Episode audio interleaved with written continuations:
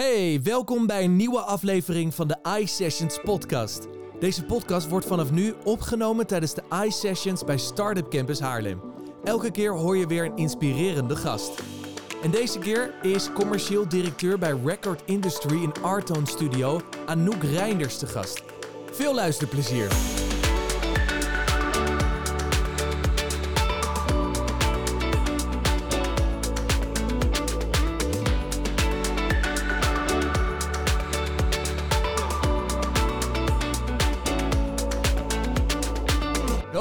Anouk, leuk dat je er bent. Neem ons eens mee in een werkdag van Anouk. Hoe ziet dat eruit? God, die loopt altijd anders dan ik van tevoren had gedacht. Ja, daar hebben we allemaal last van volgens mij.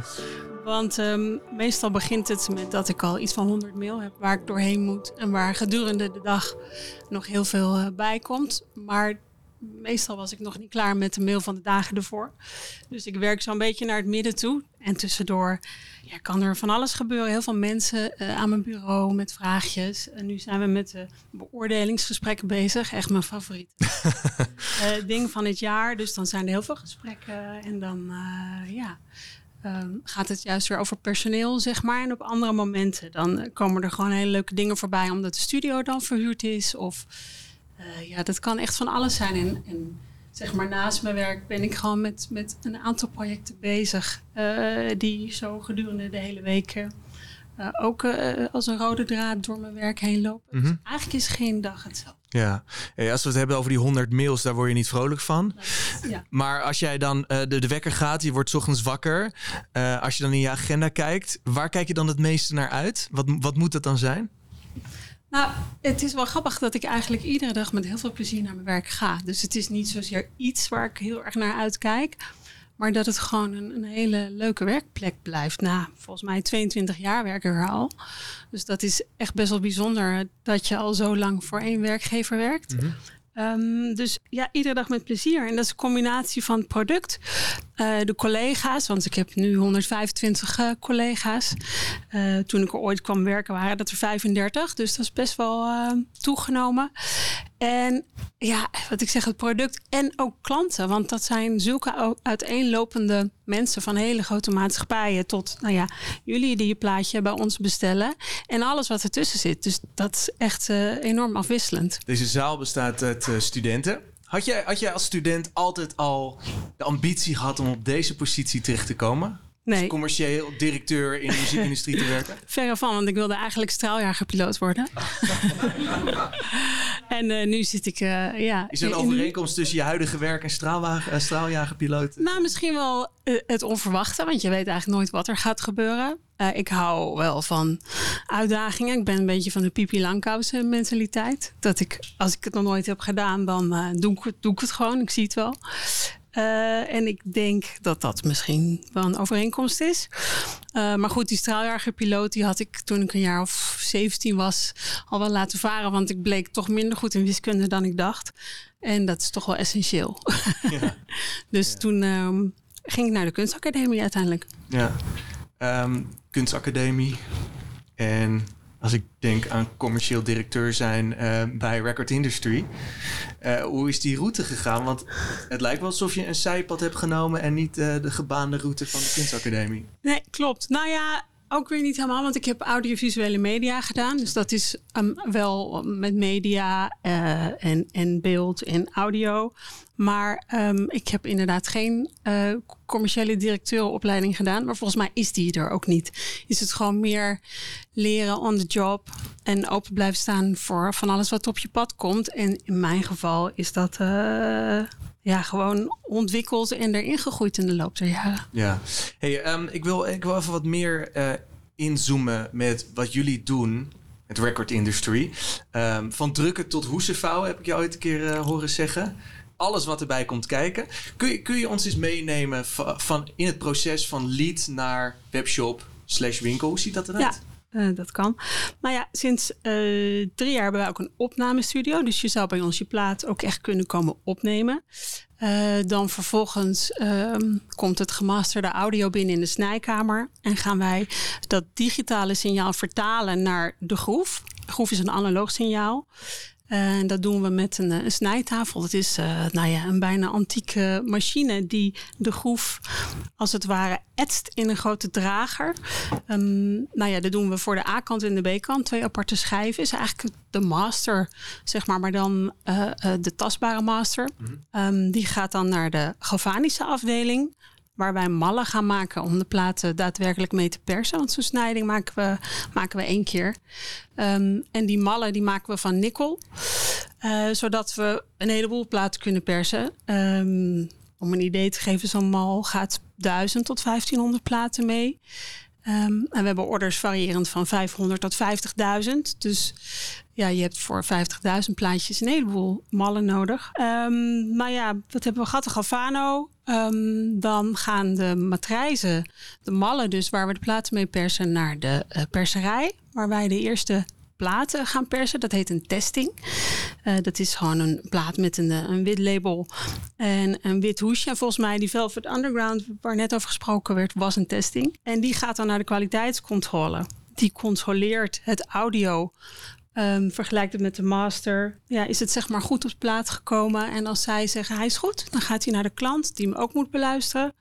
En dan ondertussen hebben mijn collega's van kantoor het drukwerk al besteld. De labels, de hoezen uh, bij de drukkerij die ook bij ons in het pand zit. En uh, gaan die daar alvast mee aan de slag. En tegen de tijd dat de testing is goedgekeurd, wordt het finished product, zoals dat heet, officieel opgestart. En wat ik zei, dat kan van 500 tot 5000 zijn uh, of meer. Um, en dan gaan we daadwerkelijk de plaat persen met een bedrukt labeltje, soms een, een eigen hoest erbij. En als de order is uitgeperst, gaat hij naar de verpakkingsafdeling. Inmiddels hebben we dan de hoezen gevouwen. En dan uh, gaan we de plaat verpakken met ja, stickertjes, weet ik wat er allemaal nog bij komt, zielen. En dan naar de distributeur. En daar houdt het voor ons eigenlijk op. Ja. Dus wij verkopen ze verder niet. Nee, ja, het is goed om even inzicht te krijgen in hoe dat proces dan loopt. Hè. Uh, ik zei het goed, hè? 1 op de 14 platen wereldwijd komt uit Haarlem, hè? Ja, ja heb je research gedaan? Ja, ik heb geen idee, heel eerlijk gezegd. Dat zijn jouw woorden. Oh, is het zo? Ja. Kijk, ga je me er toch al op uh, vastpinnen. Uh, we hebben vorig jaar 11 miljoen platen geperst. Ja. Um, dat is wel een record. Het jaar daarvoor was het 9,5.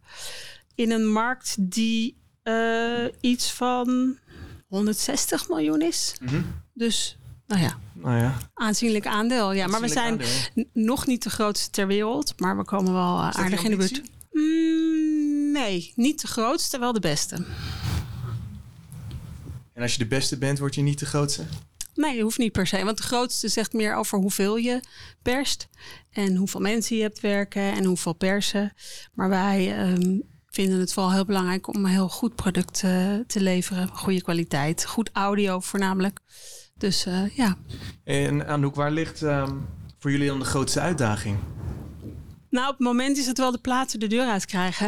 Want ja? het is echt zo druk.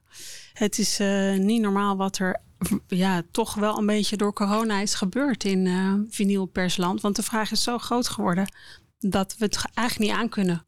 En de levertijden zo zijn opgelopen dat als je nu je plaat bij ons bestelt, we in hopelijk in november je plaat kunnen versturen.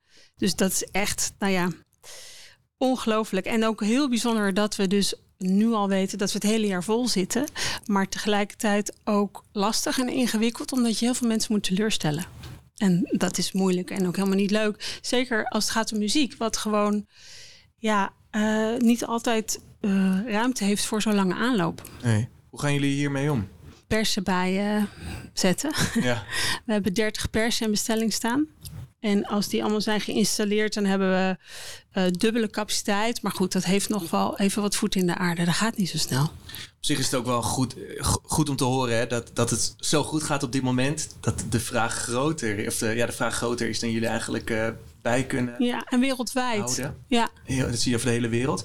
En het is niet altijd zo uh, succesvol gegaan, toch? Er zijn echt wel momenten geweest waarop het lastig uh, was. Kun je ons eens meenemen in die tijd? Zeker, dat is, um, ik denk een jaar of 12, 14 geleden. Ik weet het eigenlijk niet eens precies meer, maar dat was zeg maar voordat Record Store er was.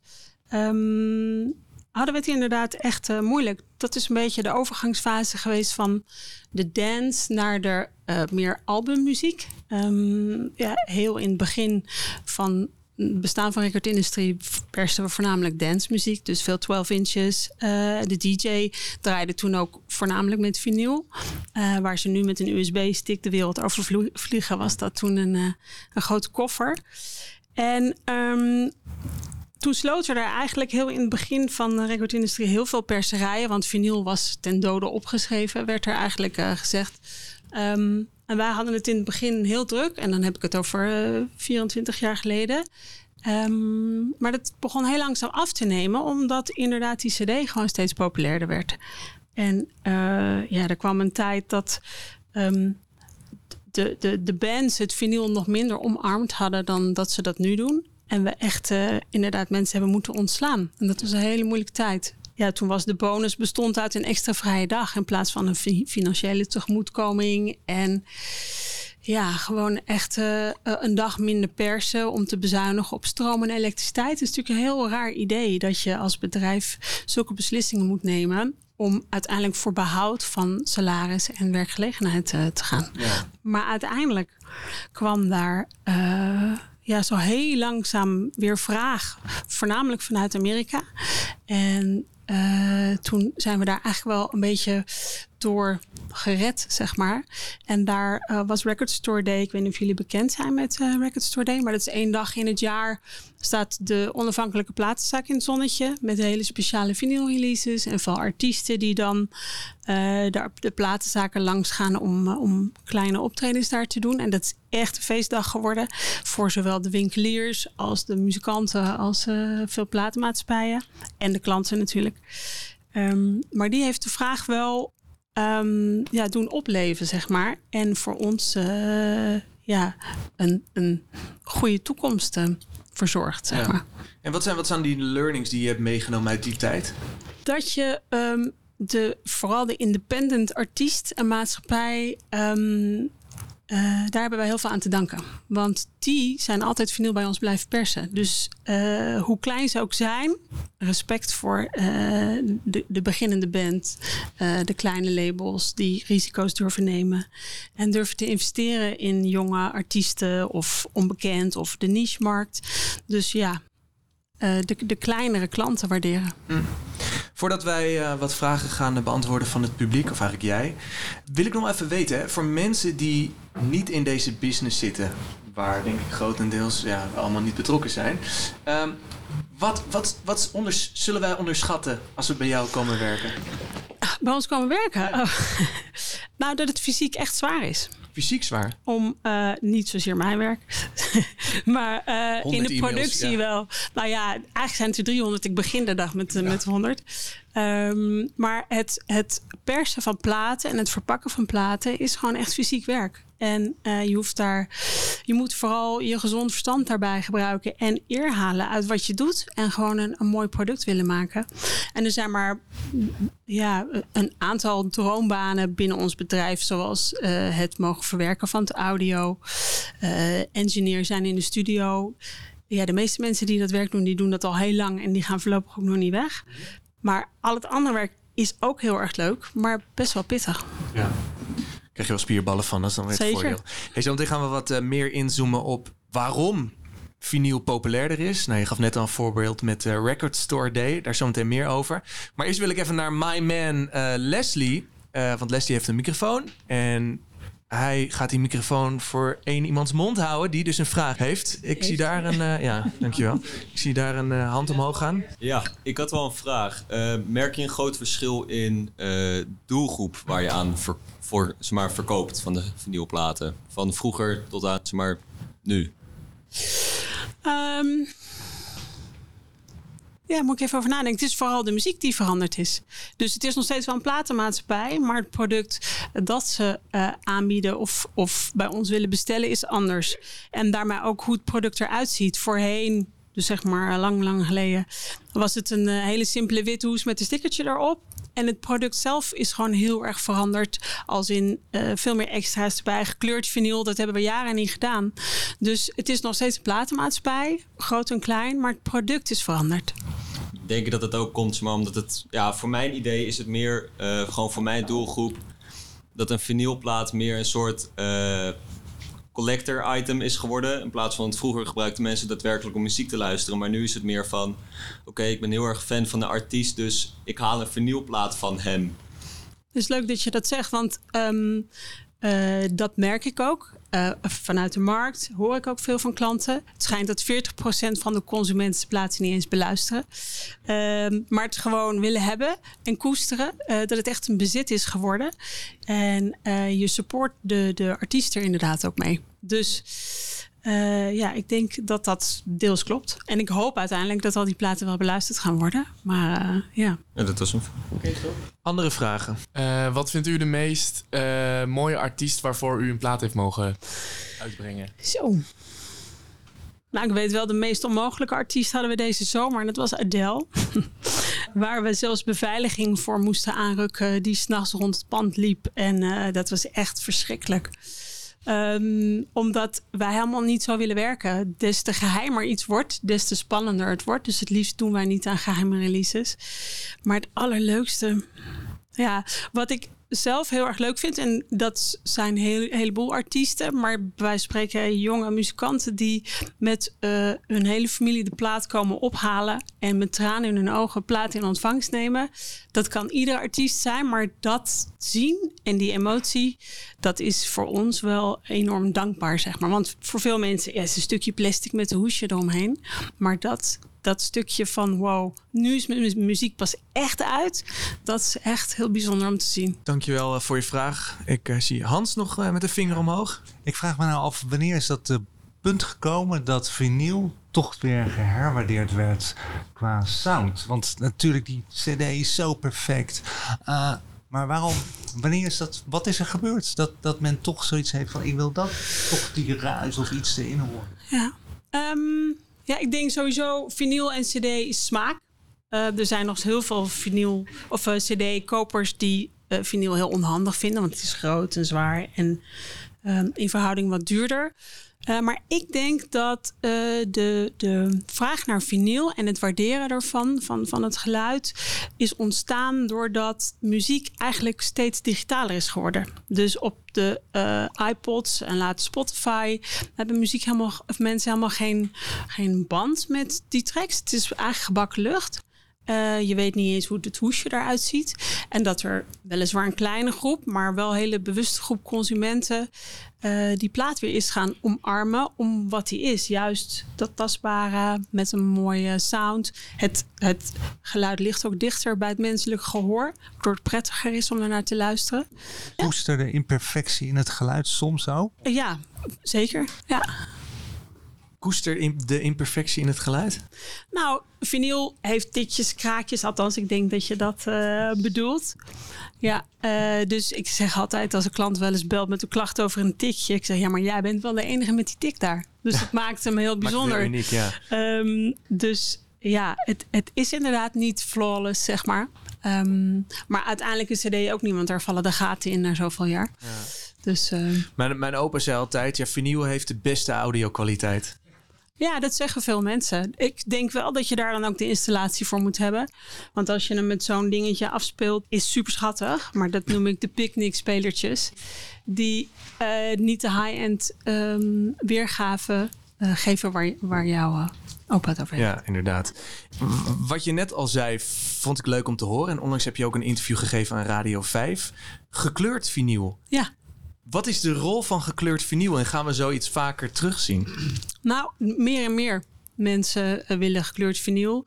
Uh, je gaf het net al aan, de, uh, mensen willen het kopen als bezit om mee te pronken, om neer te zetten. En gekleurd vinyl past daarbij. En er zijn zelfs muzieksoorten, bijvoorbeeld in de metal, waar ze van een band hetzelfde album op vier kleuren uitbrengen. Ah, en dat slim. fans dan alle vier de kleuren willen hebben. Ja, dus, slim. Ah ja, dat soort dingen. Dus ja. het maakt het nog ja, begerenswaardiger, zeg maar. Ja, inderdaad. En als we, als we wat meer gaan kijken richting uh, de toekomst, hè, op welke manier blijft record industry relevant voor ons jou? Nou ja, wij gaan nergens heen. Dus ik, ik uh, denk dat wij alleen maar relevanter worden. Juist vanwege het feit dat we onder dat dak uh, in de Waardepolder en de studio hebben en de direct-to-disc opnames, de drukkerij, alles. Dus ja, wij, wij zetten juist in op een hele lange toekomst die ik misschien niet eens meer ga meemaken. Maar eh, Wordt ondertussen iemand uh, Ja. gebeld hier.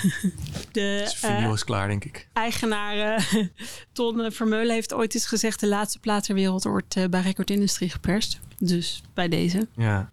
Want wat denk je dat die markt ehm, nog flink gaat groeien de komende periode? Of zit, zit je nu wel op, op de max Nou, ja, ik denk dat het heel belangrijk is dat eh, in ieder geval de capaciteit toe gaat nemen wereldwijd. Want eh, wat ik net al zei, 150 miljoen, 160 miljoen.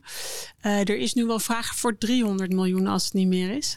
Maar het, het, het kan niet gemaakt worden, wat uiteindelijk ook nadelige gevolgen voor vinyl kan hebben. Want als het niet verkrijgbaar is, haken mensen ook af. Dus onze, eh, ons doel in eerste instantie met het vergroten van de capaciteit is de levertijd terugbrengen. Zodat je weer sneller kunt leveren. Want niemand wil zeven, acht maanden op zijn plaat eh, wachten. En als dat eenmaal loopt en we hebben die levertijd eh, naar beneden kunnen brengen, ook weer veel meer leuke nieuwe klanten aannemen. Ja. Ik wil graag even de stap maken naar de Artone Studio. Je refereerde er net ook al aan. Hè? Jullie maken dus ook echt daadwerkelijk muziek. Welke rol willen jullie spelen in de muziekindustrie? Ehm, ja, wij, ik denk dat eh, Record Industry inclusief Artone Studio gewoon een merk is geworden. Waar je terecht kunt voor eh, een kwaliteitsproduct. Kwam net al even ter sprake. Ehm, ehm, waarbij wij als geen ander weten hoe je met muziek voor vinyl om moet gaan. Want dat is toch wel degelijk iets anders dan voor Spotify en dergelijke. Wat maakt Ehm, het verschil dan?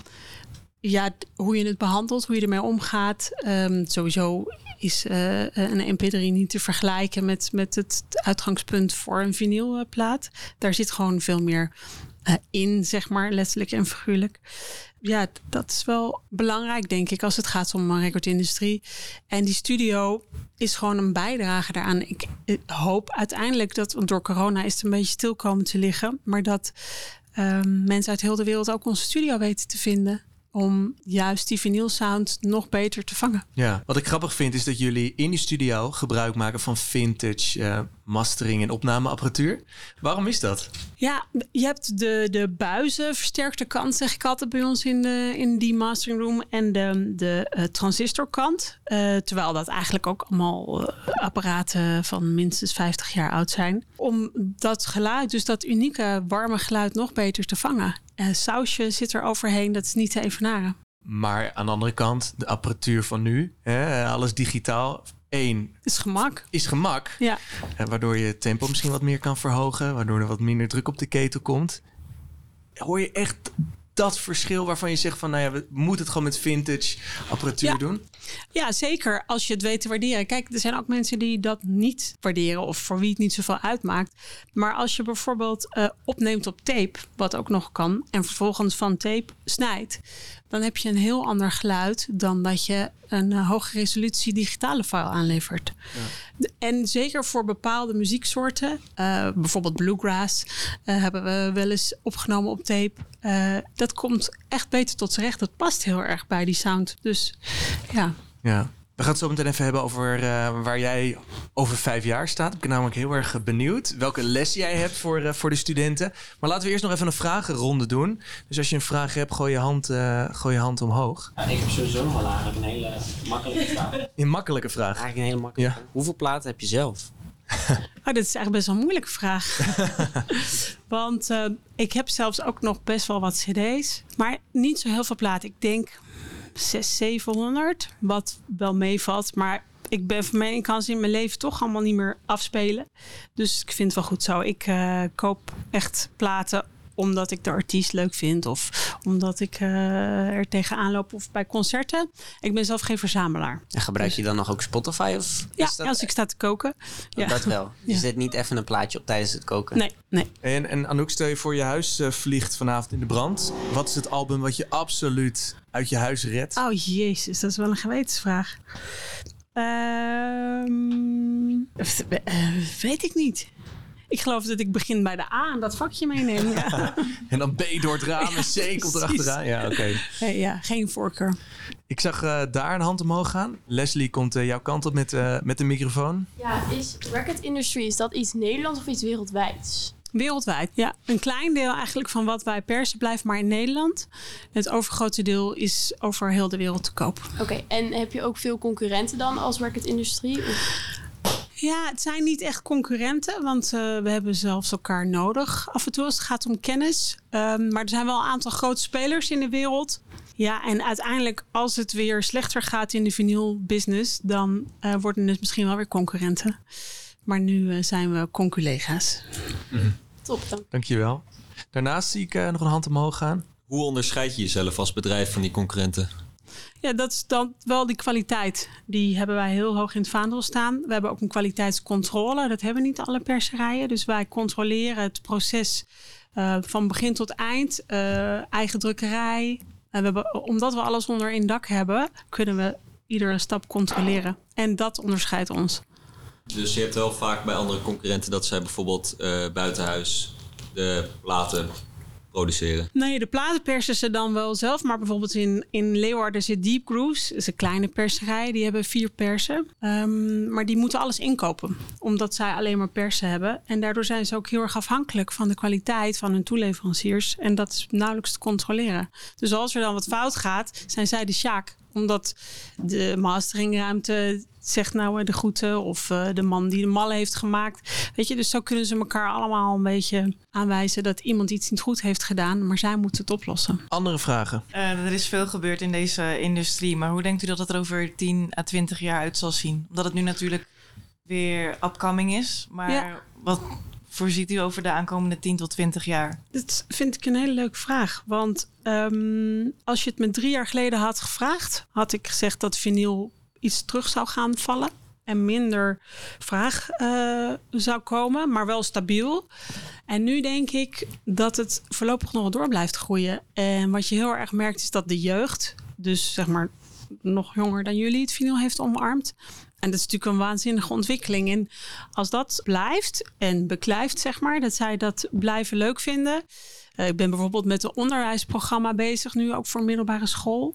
Samen met de Buma Stemra over vinyl. En dan blijft het, blijft het gewoon voor altijd bestaan. En dan is het een, heeft vinyl een bestaansrecht naast digitale consumptie van muziek. Maar dan blijft dat gewoon. In ieder geval als het gaat om fysiek producten. Wat het voor de muziekindustrie betekent, weet ik niet. Want dat is nog wel interessant. Want ik vraag me af of de grote platenmaatschappijen blijven investeren in vinyl. Omdat het een duur product is waar heel veel kennis voor nodig is aan de platenmaatschappijkant. Ik zag hier nog een hand omho- omhoog gaan. Van welk genre worden, me- worden de meeste platen geperst?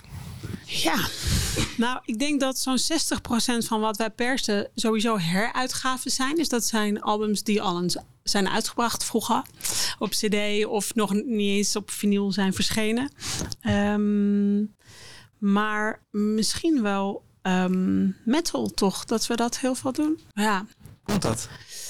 Ehm, ja, en nu ik zo zit te na te denken, denk ik, ja, aan de andere kant Neil Young en Tom Petty, die zijn ook niet aan te slepen. Dus dat is meer song- singer-songwriter. Ik weet het eigenlijk niet. Ik denk dat misschien wel zo is dat bepaalde perserijen een bepaalde muzieksoort meer persen. Omdat dat komt door de klanten die ze aantrekken. Maar ehm, metal is enorm populair op vinyl. En misschien wel de, de singer-songwriters. Ja. Vindt u bij het, eh, het produceren van eh, platen dat het gebonden moet zijn eh, aan een aantal genres? Of heeft u genres waarvan u denkt die mag niet op een plaat? Nee, ik, ben, ik vind het juist heel erg leuk als het enorm uiteenlopend is. Des te meer, des te beter. Ik zag toevallig dat Kluun nu een luisterboek uit heeft op vinyl. En dat vind ik dus echt heel leuk. Want al jaren loop ik met het idee om sprookjes weer op vinyl Oh, uit te brengen. ja, ja. Bijvoorbeeld. En dat je met Een pingetje je bladzijde om moet slaan. Dus nee, alleen maar leuk. Alles mag. Ja, nog een vraag toch? Ja? Ja, tuurlijk.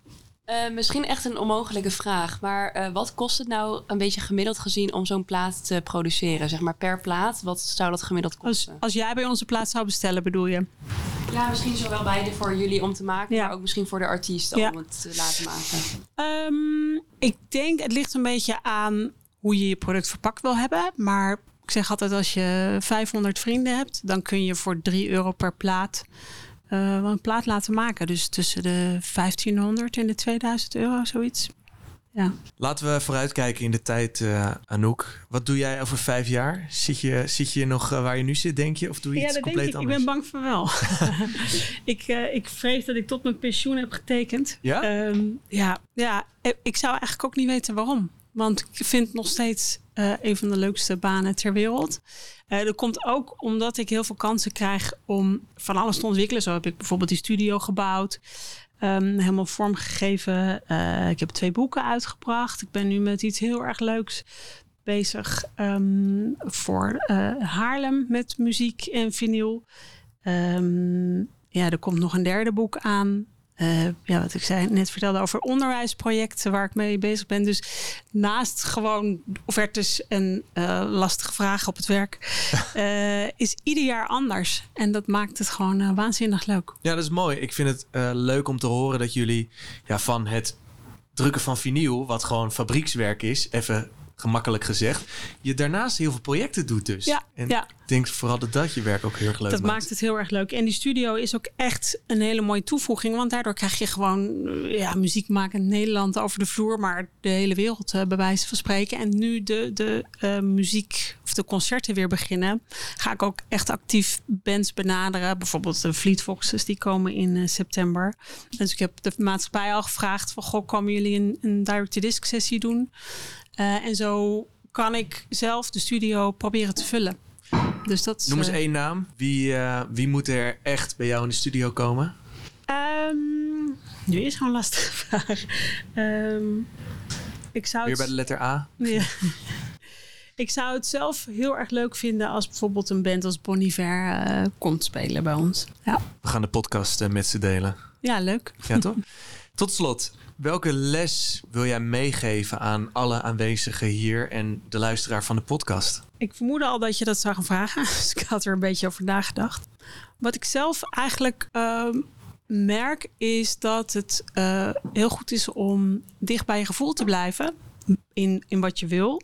En soms tegen de verwachtingen eh, in te gaan. En toch dat te doen wat jij in je hoofd hebt. Zo weet ik bijvoorbeeld bij de studio had ik een bepaald beeld van zo moet het eruit komen te zien. Met glazen loodramen, zwarte plinten, eh, zwarte deuren.